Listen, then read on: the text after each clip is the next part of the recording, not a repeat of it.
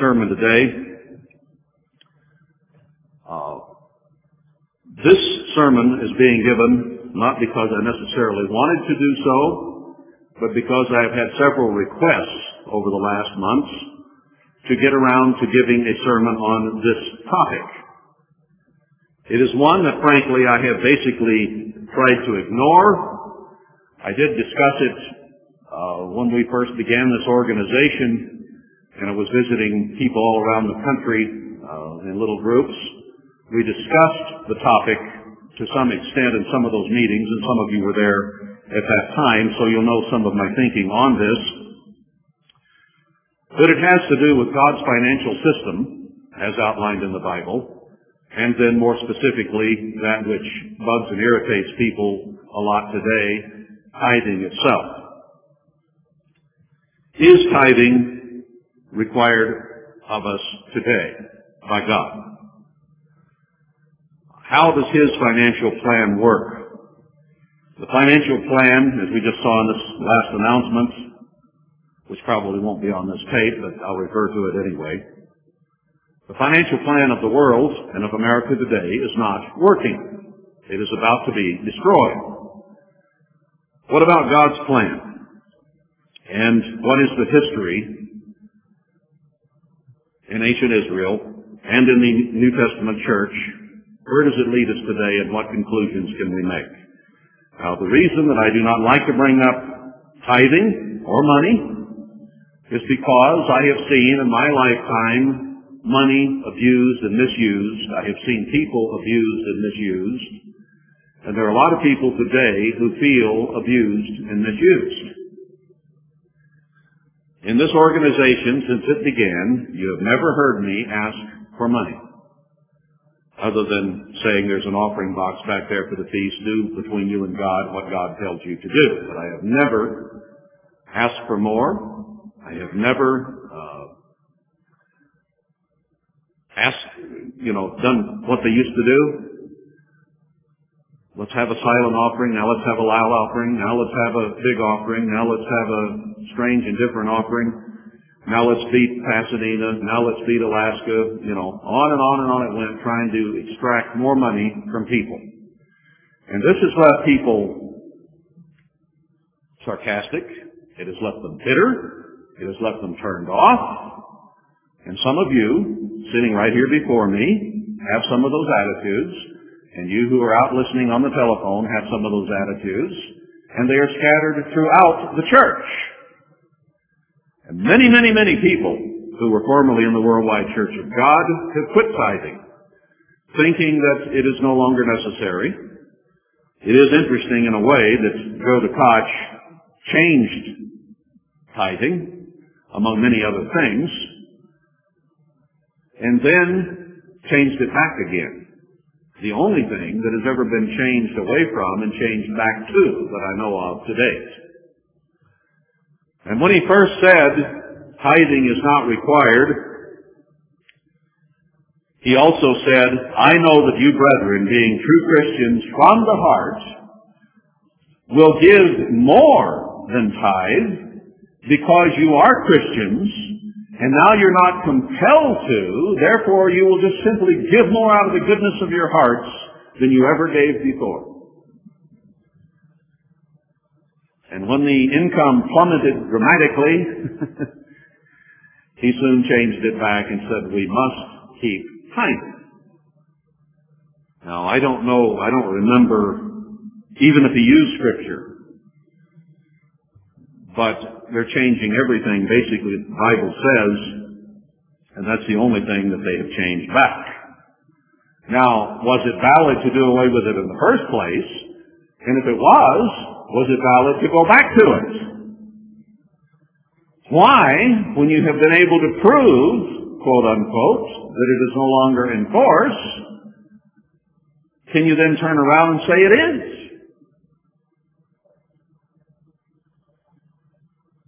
Now, I don't care what people think about this. All I care about is what does God say. I am no one's judge. And I am not going to get on you whether you do or you don't. I am not the policeman of that. God is your judge, and what you do or do not do, He will require of you. I'm going to read the scriptures to you, and I hope be able to show you what God says or does not say we should do. Then it is up to you whether you obey. Now some things I might police to one degree or another because Paul and the apostles did police certain things. Certain things that were harmful to the whole group or were uh, in that sense, uh, although what will come to my mind is epidemic, uh, contagious is the word I'm looking for. Things that would spread through the flock and cause problems, they policed. Things that were of a totally personal nature, that were between you and God only, were not policed. So I do not keep track of who sends in what, and then call them up and say, I don't think you're tight. I don't do that. But you will answer to God, not me. Now in general, I know because we're a small group and it's kind of obvious to see where money comes from and where money doesn't come from. But I'm not on a personal vendetta about it one way or another. So I want to get that uh, clear ahead of time. And I, I hope that in looking at these scriptures, you will check your attitudes at the door and listen with an open mind, one way or another, to what the scriptures have to say. I know it's hard to check your attitude at the door. There's a, an individual who is against the ministry in all forms, basically, who writes for the journal sometimes, puts his ads in there, pays for them. And he has a nickname for himself. I'm not even going to dignify this with mentioning the name or anything else. But anything the ministry ever did, he is against. And he wrote one about tithing and the monetary system as well. And through his article, it was very obvious that there was an attitude I have been misused, you have been misused, we have been abused, therefore our minds are closed. Brethren, I know we have been abused and misused. I have been abused and misused. But we are not to live in that crippled state. We are rather to be healed.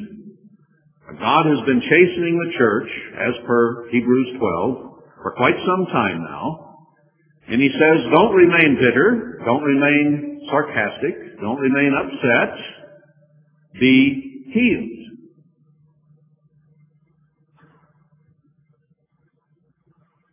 Maybe we need to understand why God says what he says, what he means by it, and what his plan and purpose is, and that might relieve some of the confusion. And when the confusion goes, sometimes our minds are clearer and we have not nearly so much difficulty with things as we might have prior to that. So hopefully today we can clear up some things. Now God has a system. Someone mentioned in an article that they had written, a paper I read, about parity, about how there should be a fair price for crops, that the price should be regulated so that the farmer can make a living. Now I agree that that is true.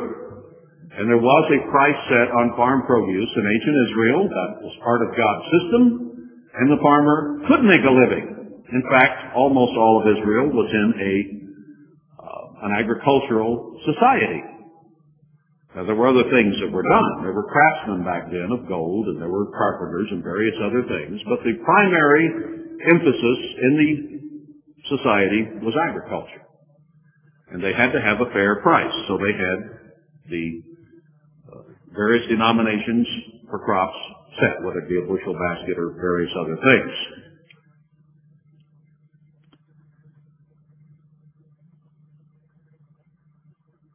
I want to start where God starts. Let's go to Genesis 14. and see what there was before Moses. Genesis 14. Now I know you, some of you will have some objections to some things that I say at the beginning. Please hold your objections. I will try to get to them and answer them. And maybe we can come to correct conclusions by the end. But if you close your mind now, because of something I might say at this point, you say, well, that didn't apply or doesn't apply. Wait. Please reserve the judgment until we finish this and see what we come up with then. Now this is the case of Abraham and his relationship with Melchizedek, king of Salem. We know from Hebrews that this is speaking directly of Jesus Christ. Hebrews 7 shows that. Brought forth bread and wine, I'm in verse 18 of Genesis 14. And he was the priest of the Most High God, and he blessed him and said, Blessed be Abram of the Most High God, possessor of heaven and earth. And blessed be the Most High God, which has delivered your enemies into your hands. So Christ is telling uh, Abraham what his attitude should be. And he gave him tithes of all.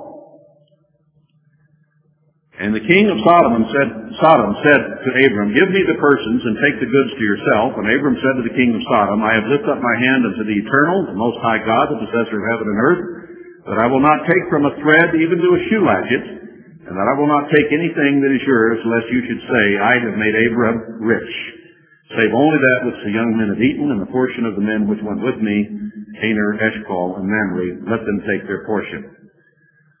So, somewhere, Abraham got the idea of giving 10% to Melchizedek, or to God, because Melchizedek was God, the, the one who would become Jesus Christ.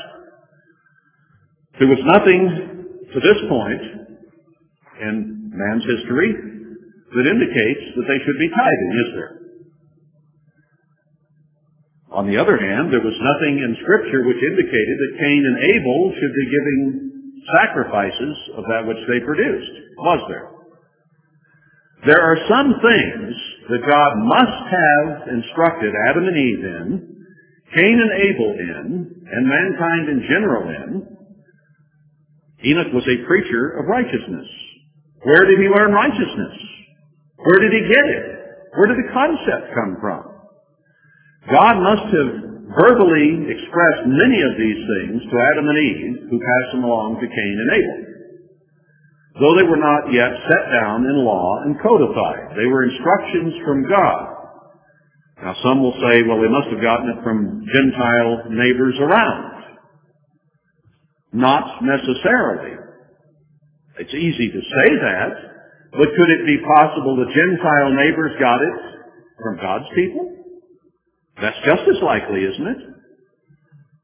Did God not institute tithing under the law of Moses? Now did God, pardon me, did God borrow the tithing system from pagan neighbors around? I don't think so. I think that gives weight to the fact the pagan neighbors might have gotten it originally from Israel. If we're going to speculate on this a little bit. Abraham certainly got the idea somewhere, didn't he? And it appears that Melchizedek was very well pleased with Abraham as a result of him giving a tithe of the spoils of war. Now there are those who will say, yes, there was tithing, but it was only on agricultural products. The spoils of war are not necessarily agricultural products, are they? To open that can of worms early. What are the spoils of war? Swords, gold, silver, jewelry, uh, food, clothing, chariots, horses, food that they might have had with them. The spoils of war are all kinds of products. And Abraham saw fit to give them to Melchizedek, and Melchizedek seemed very happy to receive them. So this was a win-win situation for Melchizedek and for Abraham. So the first time the tithe is mentioned in the Bible, it is mentioned in a very positive sense. Very positive sense. Let's go to the second time. Genesis 28.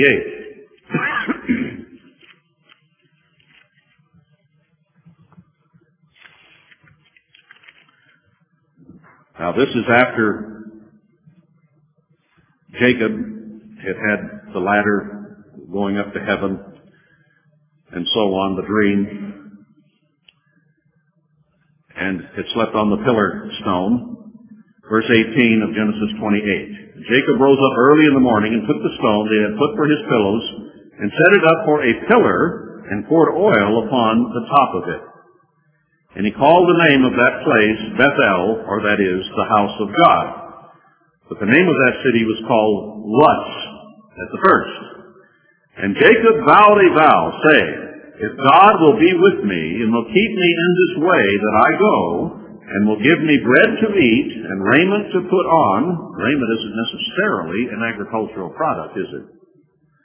Can be, uh, wool or cotton. Today it can be oil or whatever. So that I come again to my father's house in peace, then shall the Lord be my God, and this stone which I have set for a pillar shall be God's house, and of all that you shall give me, I will surely give the tenth to you. Jacob, as a result of what has happened in his life and his calling from God, came up with this idea that he would make a commitment that anything God would ever give him, he would give 10% to God. Didn't matter the source of where it came from, he would give a tenth of it to God. Now what a novel idea. Where did he come up with such a thought? Why didn't he say 8% or 13%? or 40% or 2%? Why did he come up with 10%? It must have already been in his background teaching and training. Why would Abraham come up with 10% if it had not emanated from God originally? Why would Jacob come up with 10% the same unless he had either heard of Abraham's commitment or had learned it as he grew up from his forebears. I don't think just by happenstance or by pagans around that they would have come up with that number, both of them. Just don't think so. But here, Jacob was committing his life to God. And with that commitment came giving 10% of all that he would ever receive to God. There's another theory going around that you only tithe every three years, and we'll get to that later on. But may I interject here that if he was going to give a tenth to God of all that he received, then maybe God only gave him something every three years. Follow the logic? If you're only to tithe every three years, then you must not receive anything those other three, other two years if you're going to give a tenth of all that you receive to God.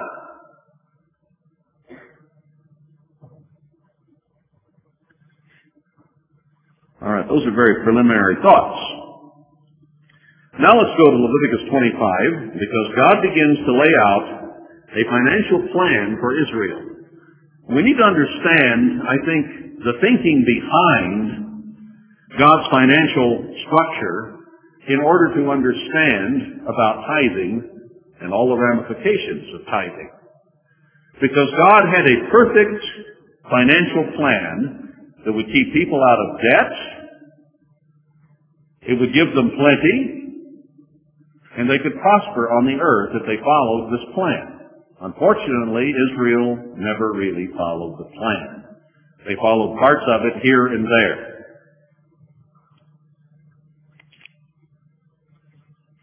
Leviticus 25, the Lord spoke to Moses in Mount Sinai, saying, Speak to the children of Israel and say to them, When you come into the land which I give you, here's how you'll set up your society, in other words. You're going to go into a land I'm going to give you.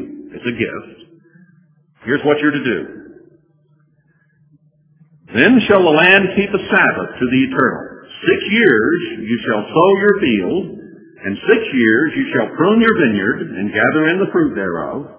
But in the seventh year shall be a Sabbath of rest to the land, a Sabbath for the eternal. You shall neither sow your field nor prune your vineyard.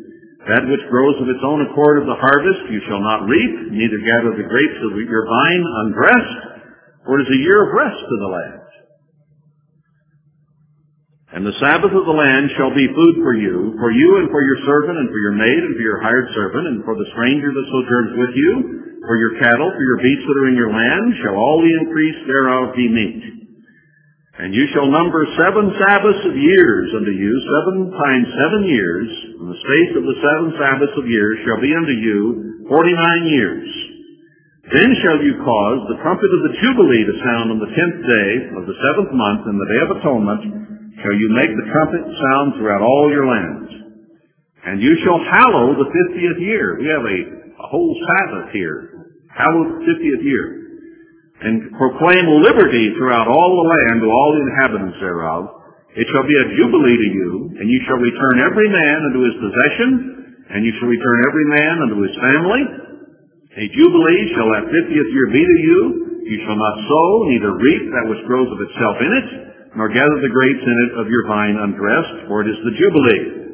It shall be holy to you. You shall eat the increase thereof out of the field. In the year of this Jubilee you shall return every man unto his possessions. And if you sell anything to your neighbor or buy anything of your neighbor's hand, you shall not oppress one another. And then he explains that according to the years of the Jubilee is how you buy and sell land. In other words, it was only a lease is all it was. You could not buy and own land that would go to your heirs and assigns forever and ever as we do land contracts today or land sales. You could only lease that land for the period of time left in the Jubilee. If you were in the third year of the Jubilee, you could have a 46-year lease. If you were in the 46th year of the land, you could only have a three or four year lease, depending on the time of the year. Because that land was going back to those who owned it originally. The original families to whom it was assigned when they went into the land, that land would go back to. That way, if somebody had goofed or been a drunk or a wastrel and had lost his inheritance or his land, it would be given back to his children at the beginning of the Jubilee year. So you could not buy and, and own land forever, supposedly, as we, or couldn't do it as we supposedly can today. It had to go back. So really you only rented it from someone until the Jubilee came. So Obviously, if you've only got three years left till Jubilee, you're not going to be, that land's not going to be near as worth as much as if you lease it two years after a Jubilee. So the declining value of that rental or lease is based on where you are in the Jubilee cycle. Now what God did then is He set up a system that corrected itself every 50 years. Uh, let's see, I want to go to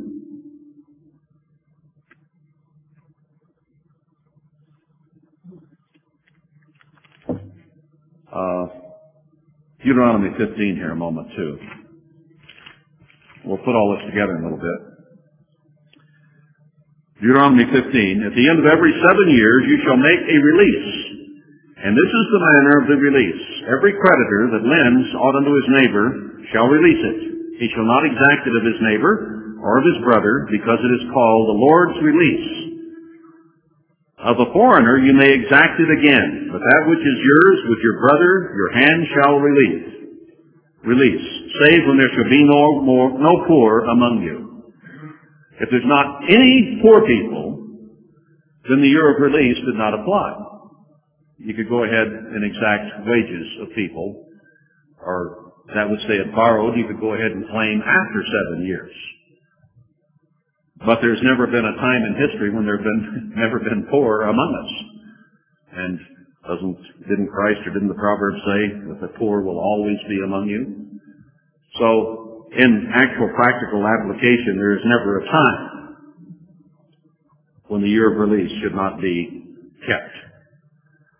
Only, verse 5, if you carefully hearken to the voice of the eternal your God to observe to do all these commandments that I command you this day, for the Lord your God blesses you as he promised you, and you shall lend unto many nations, but you shall not borrow.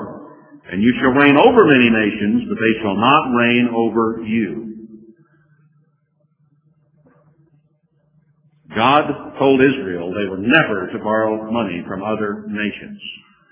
Today, in the nations of Israel, in America I'm speaking of in particular, we owe trillions of dollars to other nations and their governments.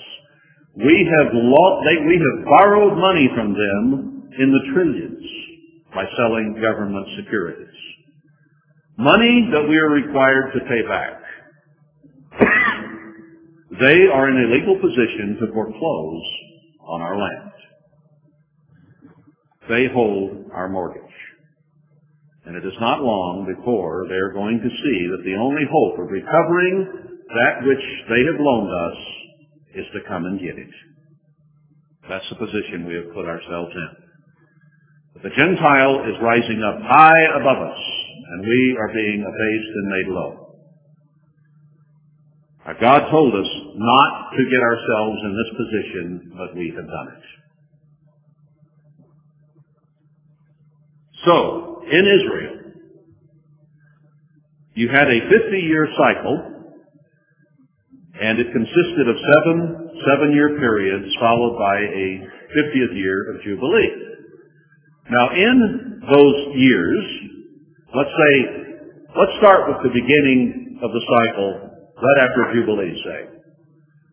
You got the first to the seventh year, and then you got the eighth to the fourteenth. See, two, two cycles there. Let's start with the first one. All families received back at the Jubilee all the land that they were given when they went into the land. So now it's in the hands of the original owners.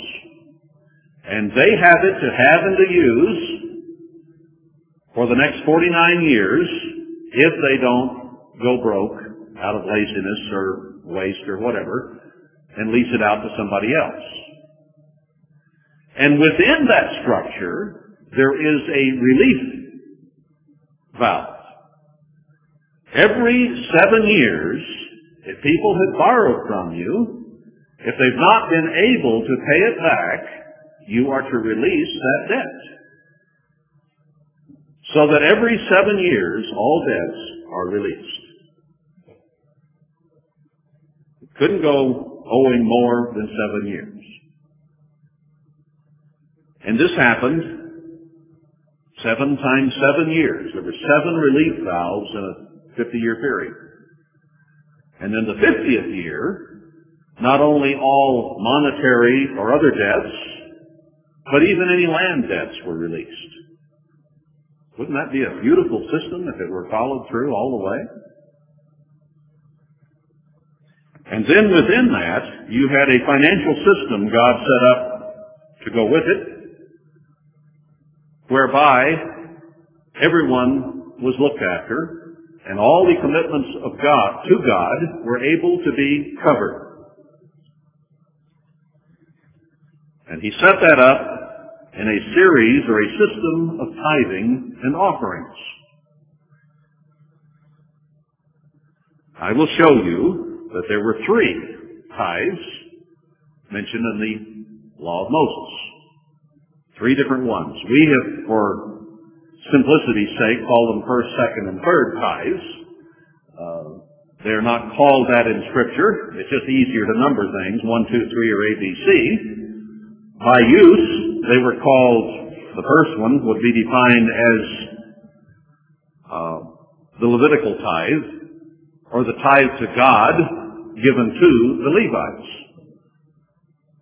We summarize it to say first tithe. There was a, another one which would be called the festival tithe because it was used to keep all of God's festivals. So We call it second tithe today, but festival tithe would be more defining. Then there was a third tithe, which was only kept on the third and sixth years of the seven-year cycle. And it was, we call it third tithe, but in those days and in Scripture, it's called the Levite widow fatherless stranger tithe. And widow, widow fatherless stranger, and the Levite tithe by definition in Scripture. So these three tithes are distinguished by usage. When, when we speak of first tithe, it was to be given to God through the Levites. It wasn't to be given to the widow, the stranger, the poor, or uh, the fatherless. But another is designated for that. So by that, you see that there had to have been these three. Now, I have here a little book entitled Tithing in Scripture, and I want to show you some things from this, because he uses the Scripture, and he also then uses some historical data, because some people would say, well, how do you find three tithes in the Bible?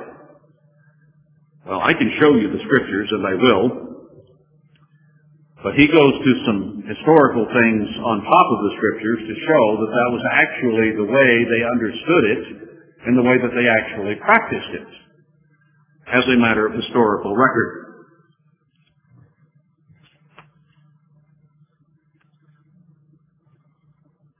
Maybe it would be good to read the scriptures. Well, he, he has them in order here. We'll read them as we go.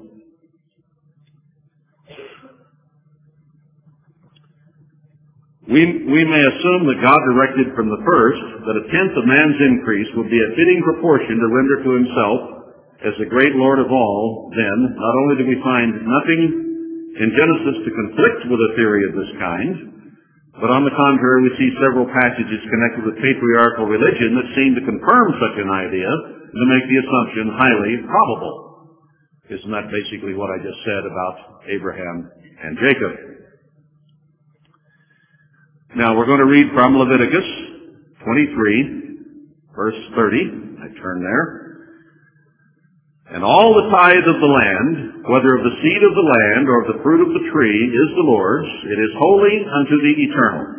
And if a man will redeem aught of his tithe, he shall add unto it the fifth part thereof. In other words, if you have a uh, lamb or a sheep that's born and you would like to keep that one rather than give it, then you have to add 20% of the value to it in order to redeem it and keep it for yourself.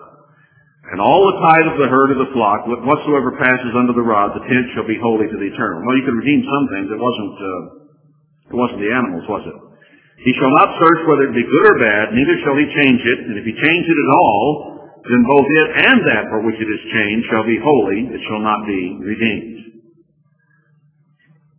He says, from this passage we learn a tenth of the produce of the land, whether of seed or fruit, was claimed by God and was to be regarded as holy or set apart for him. That if the offerer wished to retain this tenth of seed or fruit, he might do so by paying its value and adding thereto one fifth. That every tenth calf and lamb, any increased herd or flock, was to be set apart for God. That this form of animal tithe might not be redeemed, nor the animals exchanged, but if an owner notwithstanding presumed to change a tithe animal, then both the tithe animal and that for which it was exchanged were to be forfeited and set apart for God. So you simply couldn't do it, and if you tried to do it anyway, you had to give them both. I doubt if anybody tried that. Now, what was done with this tithe? Here we can go to Numbers 28, verse 21. Numbers 28, 21. And to the children of Levi, behold, I have given all the tithe in Israel for an inheritance, in return for their service which they serve, even the service of the tent of meeting. And henceforth the children of Israel shall not come near the tent of meeting, lest they bear sin and die. But the Levites shall do the service of the tent of meeting, and they shall bear their iniquity. It shall be a statute forever throughout your generations, and among the children of Israel they shall have no inheritance. For the tithe of the children of Israel, which they offer as a heave offering to the eternal, I have given to the Levites for an inheritance. Okay. The tithe is shown to be given here to the Levites. Hence this first, or Lord's tithe, is known also as the Levites' tithe. The words in that sense are inter- interchangeable. Which it may be convenient here to notice that from this tithing no produce of land or increase of herd or flock is accepted. Whatever was an increase of the land. That the offerer had no voice in its disposal. It was simply to be given in charge of the Levites. It was the Lord's tithe. Now you and I, over the years and the decades, have argued that. We didn't like the way the first tithe was being spent. And they laid it on us pretty often that we had no say in that. Did it mean, however, that they could not have been abusing it and misusing it anyway and living in ways that God did not want them to live? That was something they were accountable for, not something that you and I as tithe payers were accountable for. We were only accountable for giving it. They were accountable to God in how it was used. It was theirs. It was given to the Levites for their sustenance, for their living. Some people resent that. But that's the way God did it. This tithe was not an amount that might be diminished, or an alms that the owners might render, or not as he pleased, but a divine claim, the withholding of which was regarded by God as dishonest. So you're stealing from God under Mosaic law if you don't give a full tenth. Now I know some of the objections are that was the Mosaic law and that was to the Levite, but the ministry today is not Levitical. That's one of the main arguments that comes up. We'll get to that. We'll consider that. I'm just laying out for you right now the way that it was. Okay? Now, we proceed to a second time. This is mentioned in Deuteronomy 14, beginning in verse 22. 22. You shall surely tithe all the increase of your seed that which comes forth of your field year by year, and you shall eat before the eternal your God in the place which he shall choose to cause his name to dwell there, the tithe of your corn, your wine, your oil, and the firstlings of your herd and of your flock, that you may learn to fear the eternal your God always. And if the way be too long for you, and you are not able to carry it, because the place is too far, which the eternal your God shall choose to set his name there, when the eternal your God shall bless you, then you shall turn it into money and bind up the money in your hand, and shall go to the place which the eternal your God shall choose. And you shall bestow the money for whatsoever your soul desires, for oxen, or for sheep, or for wine, or for strong drink, or whatsoever your soul asks of you. And you shall eat there before the eternal your God, and you shall rejoice, you and your household, and the Levite that is within your gates. That's different than giving it to the Levites, isn't it? This is not 10% that you give to anybody, is it? It's 10% that you keep yearly, and it does say yearly, not every third year, but yearly. Some claim you don't have to tithe at all, but every third year. What, pray tell, do they do with the scripture? Do you only go to the feast every third year because you only tithe every three years?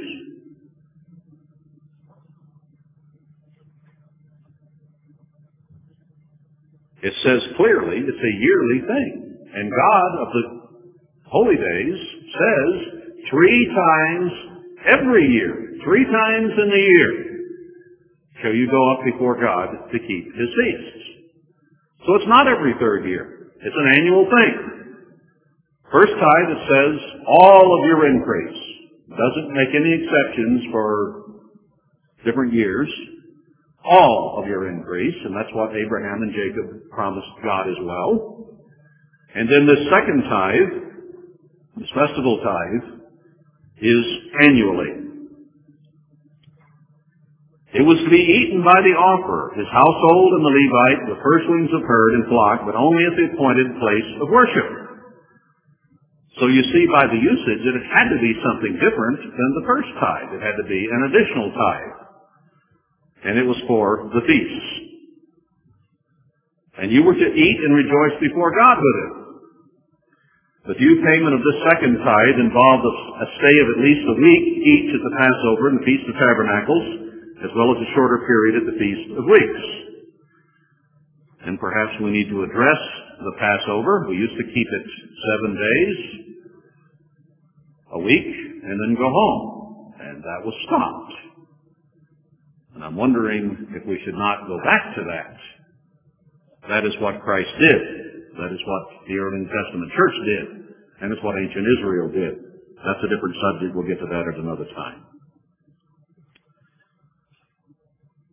It will help us better to understand this second or festival tithe, as it is sometimes called, if we consider the end it was to serve. The purpose, in other words. All the males in Israel, with their families, if they chose, were to assemble at the sanctuary three times a year for the worship of God. That's Deuteronomy 12, 6, and 7. Which reads, Deuteronomy 12, 6, and 7, and thither you shall bring your burnt offerings, and your sacrifices, and your tithes, and the heave offerings of your hand, and your vows, and your freewill offerings, and the firstlings of your herd and of your flock. And there you shall eat before the eternal your God, and you shall rejoice in all that you put your hand to, you and your household. So you're to use it at the feast. Now I submit to you that one of the abuses that we have in worldwide was not keeping the second tithe. We were to keep that to go before God and to worship Him three times in the year. No problem with that.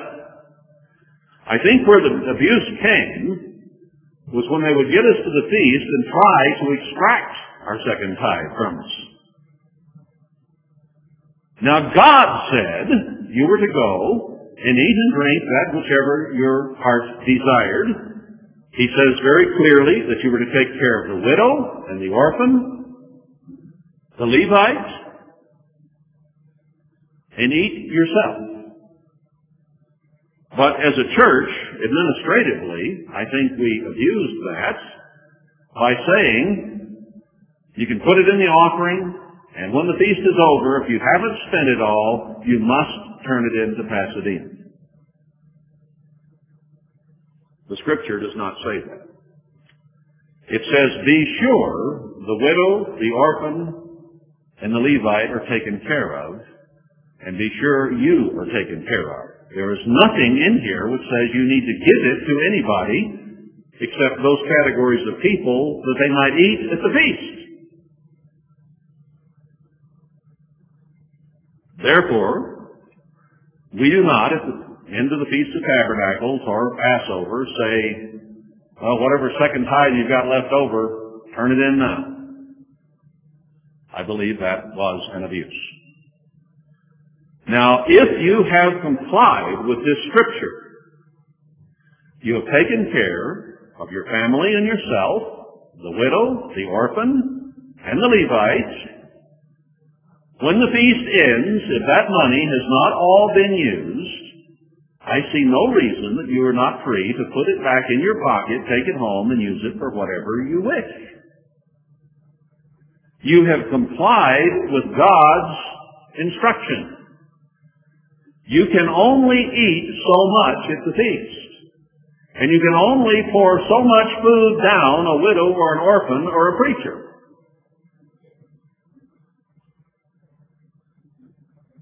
and your other festival expenses, such as your room and your transportation and so on. If you have money left after that, does anyone see an objection to putting it back in their pockets? I do not. It is money that is left over. It is money that you could not spend. Now we fabricated ways of doing it by having feast sites on cruise ships, and you could fly all over the world to be sure you got your second tithe spent. And if you still couldn't spend it all, then you had to turn it in.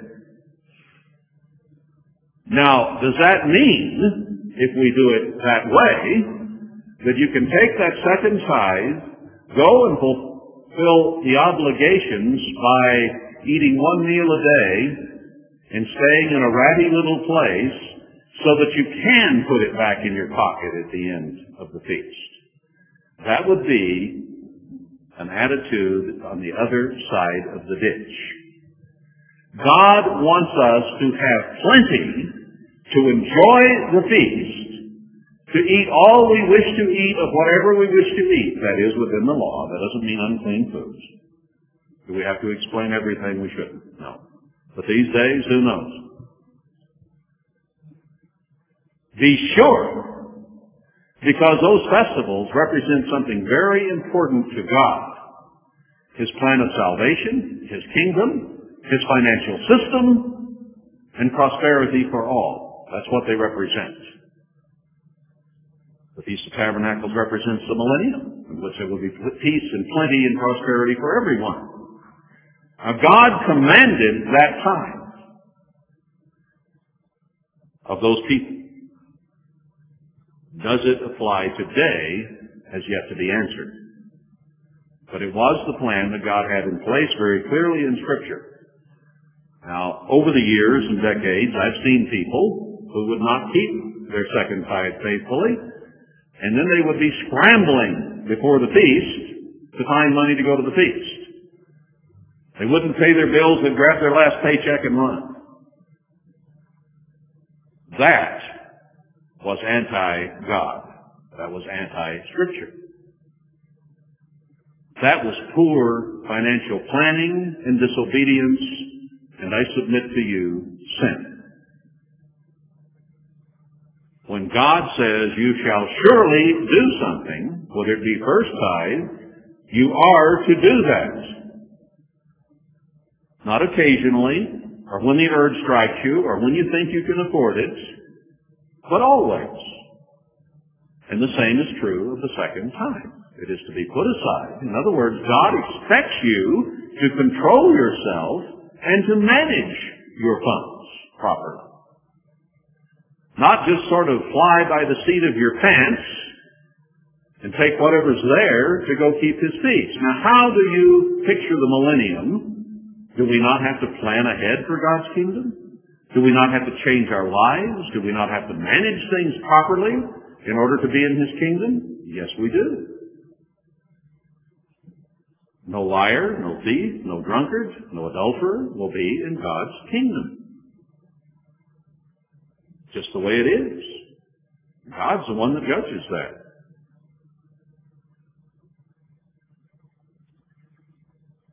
Has America, have the nations of Israel gotten away from this plan? Yes, they did. They got away almost immediately. And they suffered.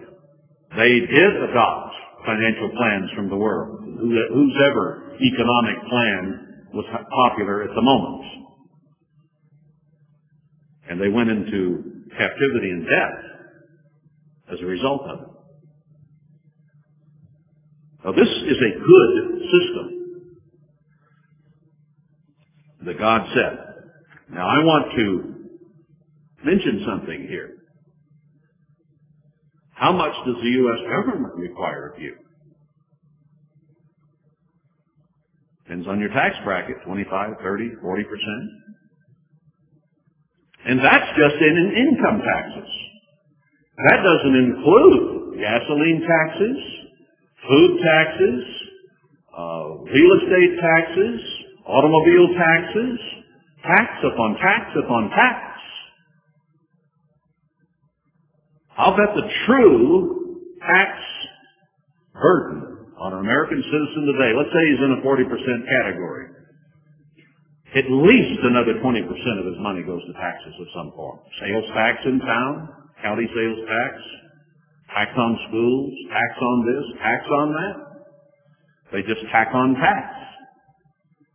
You're paying far more in America today than God ever required of the Israelites. We need to put that into perspective and understand that his system, which people say was terrible and onerous, is not nearly as terrible as what we pay in America today. Every gallon of gasoline you buy has approximately a 40 cent tax on it. About a third of the cost of that gas. And it's higher in some places. So if you're in a 40% tax bracket and you want to add 30% tax on your gasoline, there's 70% of that dollar gone.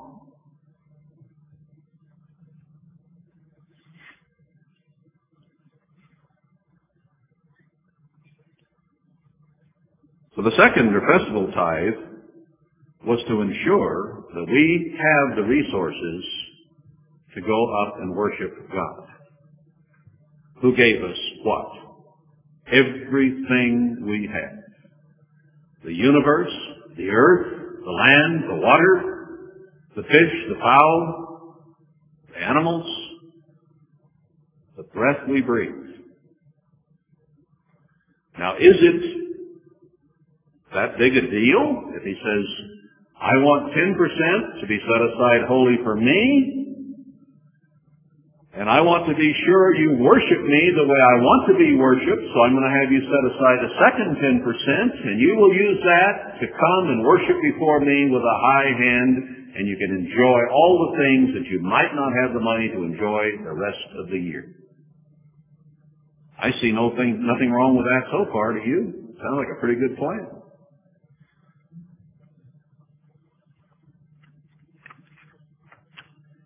Now we come to another one. Deuteronomy 14, verse 28. Deuteronomy 14, verse 28. At the end of every three years, you shall bring forth all the tithe of your increase in the same year, and shall lay it up within your gates. Now this isn't something you send in. Now the potential for abuse was there and was utilized by Worldwide. What did we do with our third tithe in Worldwide Church of God? We sent it into headquarters. Now that violates the very first thing God says about this particular tithe. You shall lay it up within your gates, and the Levite, because he has no portion or inheritance with you, the Levites were given 10% of the land's produce because they were not given land. That is, not farmland.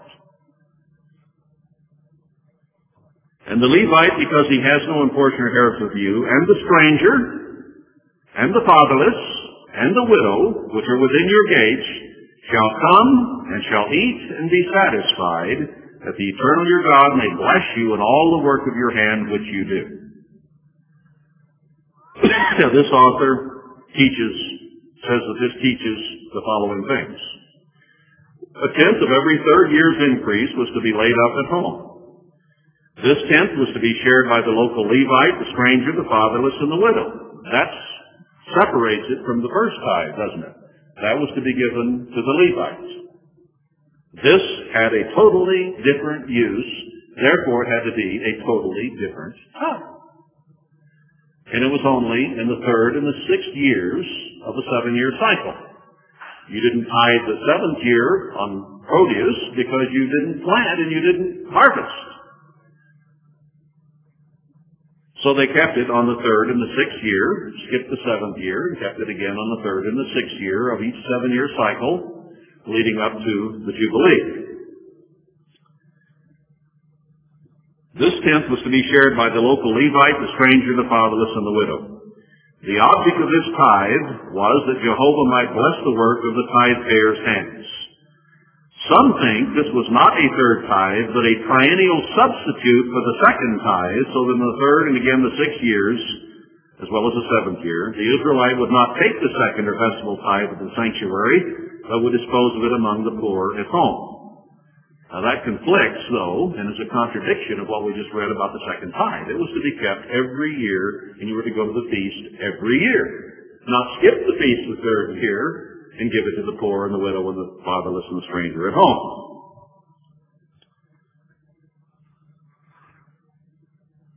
There's nothing in Scripture. There are people who have argued it, but nothing in Scripture to show it. Selden and Michaelis, these are some ancient, or, or I don't know who they were, but it says that these men also argue in the same direction, saying that a third tithe would be an excessive demand upon the income of a man who had already expended two-tenths of his increase. Peake likewise says it may be urged that it is not probable that a double tribute should be exacted from the crops. And again, nor is it probable that a tax of nearly one-fifth of the whole produce should be imposed on the farmers. Why not? The U.S. government exacts more than that. And this was only in the third and the sixth year to be sure that the poor were taken care of. You laid it up in your house. You didn't give it to anyone except those who were supposed to have it. And you should have enough from keeping a third tithe in the third and sixth years that you would keep it laid up in your house so that any widow or orphan or stranger within your gates or your local Levite, if they had need, you would have money there to take care of them throughout that period of time.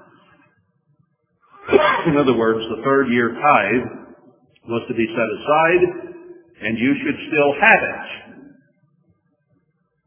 through the fourth and fifth years until the sixth year came and you saved it again. it should be there, laid up in storage for the purposes for which God set it apart. That's what it's there for. Again, it requires you to manage.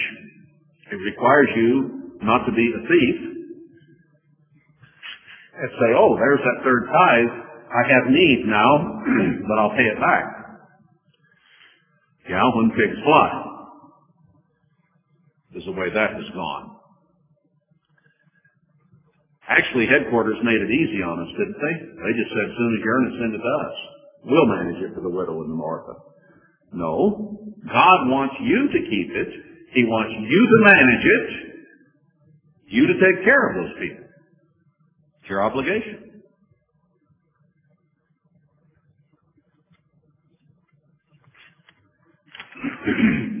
now he lists several people here, and I want to use these simply for the historical emphasis, but this is the way that it was used. The author of Tobit, for instance, when stating how he walked in the ways of truth and righteousness, notwithstanding the falling away of his father's family from God's command to sacrifice at Jerusalem, makes his subject say, I alone, this is a quote from the book of Tobit, I alone went often to Jerusalem at the feasts, as it has been ordained unto all Israel by an everlasting decree, having the first fruits and the tenths of my increase, and that which was first shorn, and I gave them at the altar to the priests, the sons of Aaron. The tenth part of all my increase I gave to the sons of Levi who administered at Jerusalem. And the second part, or the second tenth part, I sold away and went and spent it each year at Jerusalem for the feast. And the third I gave to them for whom it was meet, as Deborah my father's mother had commanded me. Josephus is quite clear, another historian. Besides those two tithes, which I have already said you are to pay every year, the one for the Levites, the other for the festivals, you are to bring every third year a tithe to be distributed to those that want, to women also that are widows and to children that are orphans. That's Josephus, the Antiquities, book 4. After Josephus, we have the testimony of Jerome, who like the preceding two witnesses lived in Palestine. Jerome says one tithe was given to the Levites, out of which they gave a tenth to the priests. That also is scriptural. You turned it into the Levites, the 10%, the first tithe, and then one-tenth of that first tithe was given to the house of Aaron as the high priest. So Aaron's family received 1% of the entire produce of the land every year. And the rest of the Levites uh, shared the other 9%. That's clearly in Scripture. and it was called a tithe of the tithe.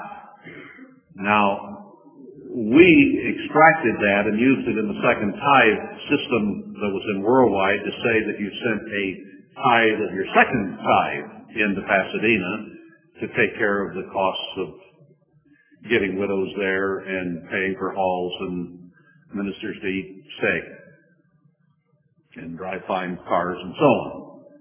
Now, I don't have an objection to that in a sense. Second tithe is to keep the feast. And we do have to hire halls. We do have certain expenses. In this organization, we've been small and those expenses have not been very large, so I've taken it out of the regular operating first tithe. But it would, I think, be a legitimate second tithe usage, except that it didn't get always used for that. It got spent in very profligate ways and ways much higher or more expensive than the average person was able to enjoy. And I think that that was an abuse and a misuse. And it's not something that is required, so it's not something we do. You're, you've never been asked for your tithe of your tithe here, have you? I doubt you ever will be.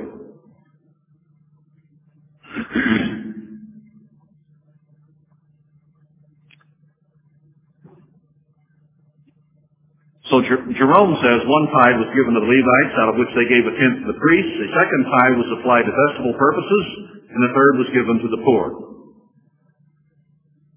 Uh, then he uses one more for a modern opinion to the same purpose.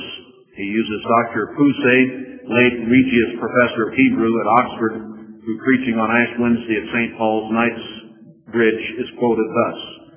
The Pharisee paid tithes of all which he possessed, a double tithe, you will recollect, one for God's priests, uh, and then he goes on and mentions the second and the third tithe.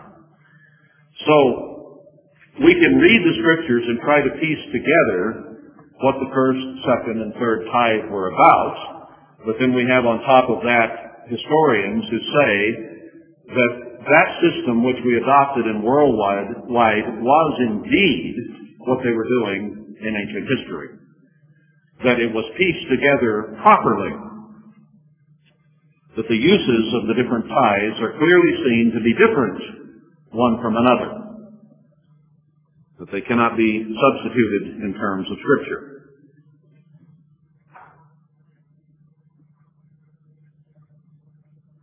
Are we really getting that close to being done?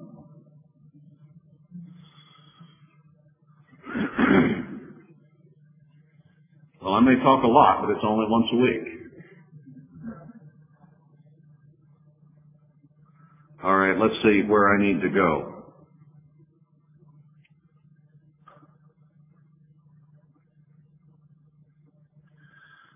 Let's discuss a little bit the situation with the first, second, and third as done by Worldwide. I've already mentioned some abuses, but let me cover this briefly and then we'll get to some other things about whether it is still uh, valid today, next week, and in what form and fashion it might be valid if it is. I want to go through that very carefully with you.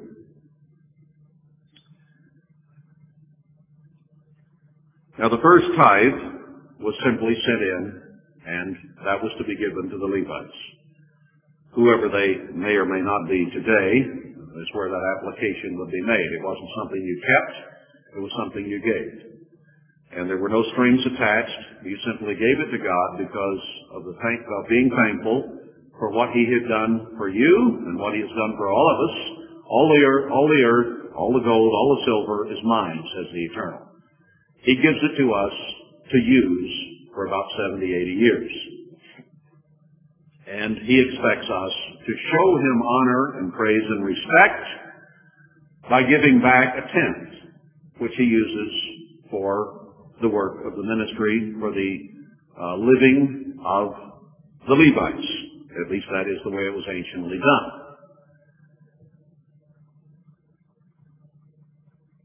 He showed a great deal of respect for the Levitical priesthood because the Levitical priesthood was there for a purpose. It was there to turn those people's minds and hearts to God. That was their purpose for being on earth. It was their calling on earth. And to God, that is a very important function. So instead of having a mail chute where the money, the tithe would go up to heaven, God said, it's mine, but I'm giving it to the Levites so that they might turn you to me.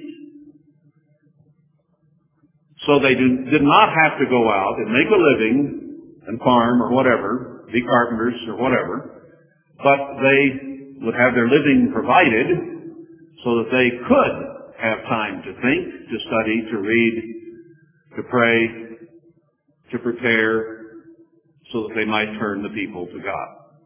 That was their function and purpose that it was done through animal sacrifices and they became basically butchers uh, is neither here nor there because they had to provide all these sacrifices day in and day out and on the Sabbath and on the feast days and so on. So cutting throats became one of their primary functions because people sinned a lot and God needed lots of offerings and lots of sacrifices. but that went with the territory. now, it was said in worldwide that we did not need to pay tithe, first tithe on pensions and Social Security. Uh, if you did, in other words, as we earn money through our lives, we should be, or should have been, all our lives really, if we understood, giving a tithe to God. Therefore, we would have tithed on that money before the government ever took it out, if we were paying tithes on uh, our full paycheck before the government took out all that it takes out in taxes and withholding and so on. And they insisted that we pay it on the gross, not the net. Therefore, when you retired, if you had been paying on the gross all that time, you had already tithed on all that money that the government took out for withholding Social Security. Now, if you were tithing on the net all those years, then you would not have tithed on the withholding and the Social Security, correct? God wants us to tithe on all our increase.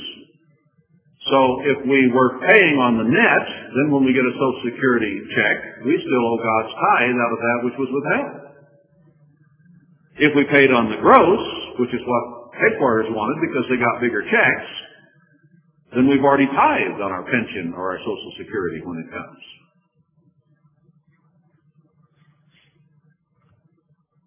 That, I think, has to be left up to some degree to personal conscience. Some of us did not come into the church until we were already 50, 60, 70 years of age, and have spent our whole lives not tithing. Do we have to go back then and tithe on everything that we earned before we came into the church? I don't think so. That's not the way God operates. He does not make us go back and pay for our sins. Jesus Christ did that on the stake with his blood and there is room for mercy and forgiveness in God's plan and purpose. So he's not going to make you go back and tithe on that which you didn't tithe on before you understood. Just like he doesn't make you go back and fix everything that you did wrong before you understood. How are you going to go back and repay all that which you stole before conversion? How are you going to go back and resurrect all those that you might have killed if you were a murderer? before your conversion. You can't do it.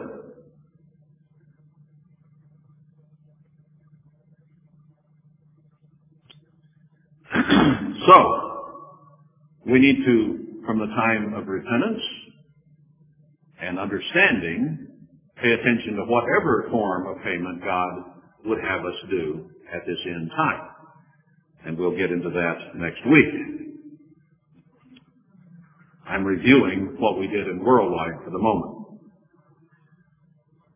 Now the festival tithe, we don't save a tithe of the tithe, nor do we give then that which is left over to the church.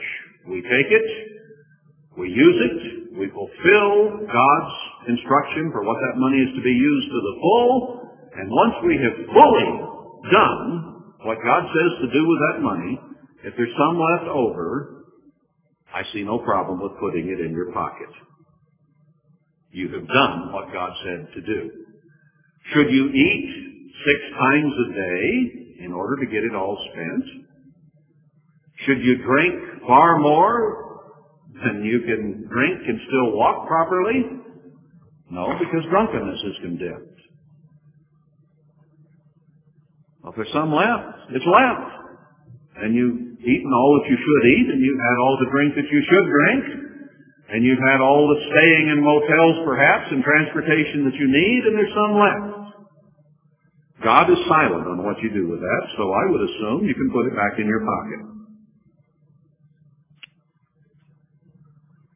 And the third tithe you are supposed to manage carefully and be sure that you have enough to take care of the widow, the orphan, the fatherless, and the Levite through three, a three-year period. God does not require a third tithe every year, but He wants to be sure the widow, the orphan, and the, those in that category are taken care of.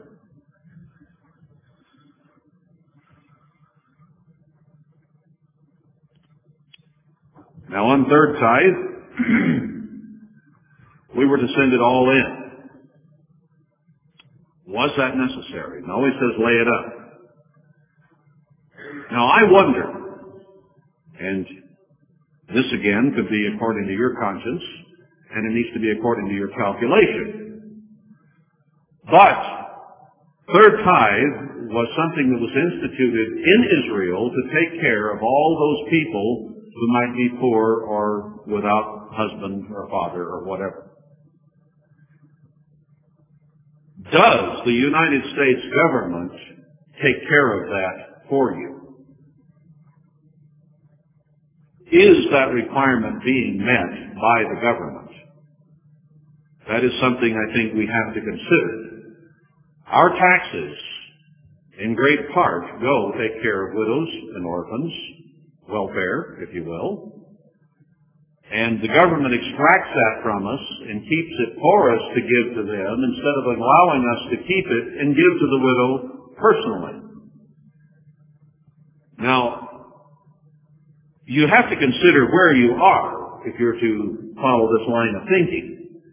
There are some countries in this world who do not have programs for the poor and the widow and the orphan. And none of the money that is given in taxes goes for that. Some countries, the dictator just puts it in his pocket or in his Swiss bank, and the poor receive none of it in a case like that, let's say in some African country where you have a dictator like uh, Mugabe there in, or Mugabe, excuse me, uh, there in uh, um, Zimbabwe, he lets the people starve to death while he lines his pockets. I would submit to you that under that government, your third tithe obligation has not been met by the government. But in countries such as Canada and the United States, where we are welfare states for the most part, the government extracts that money from you, uh, whatever percentage they take, and they take it every year and give it to the widow and the fatherless the. So it could be the third tithe is taken care of for us. Not the way I would want, not the way perhaps it should be, but that may be the way the government of Israel is doing it today. Just as they're doing the same thing in a sense that the church was doing, taking it from you and giving it to whomsoever they thought it should happen, instead of you making the judgment of who should receive that third tithe. Now, to me, that is a better system because it teaches you management, it teaches you proper mercy and love, it teaches you to take care of the needs of people that you see. So that is what God intended, and that was the best. Now the government sort of decides who gets it and how much they get, and it's taken out of our hands in that sense. But I'm saying that the obligation to God or to Scripture might be already being fulfilled by the Canadian or American governments. On the other hand, we need to be sure that among ourselves, even if we don't save the third tithe, the government takes it away from us and gives it to the orphans. And many of our people right here sitting in this room receive welfare checks, Medicare uh, care, uh, housing uh, allotments from the government. So the government is taking care of the poor in the land. But we need to be aware of those who might be poor and help where help is needed from among, among those among ourselves to be sure that it's taken care of. We can't entrust it entirely to the government, in other words. But I don't know that I have a conscience problem with saying in America's society today that our third tithe is taken care of for us. Now, if you feel that you still should pay it on top of that, I have no objection to that either. But the government does not take care of second tithe for us, nor does it take care of first tithe for us. But it may take care of third tithe. You may have to let your conscience be your guide to some degree on that. All right, with that discussion, let's stop there for today and we'll get into uh, the New Testament and into whether or not these things are required there. But I wanted to review what we've done in the past, why we did it, and why the system is there the way that it is, that it is both biblical and it is scriptural. Now we'll face the questions of is it also New Testament and is it in time? We'll get to that next week, God willing.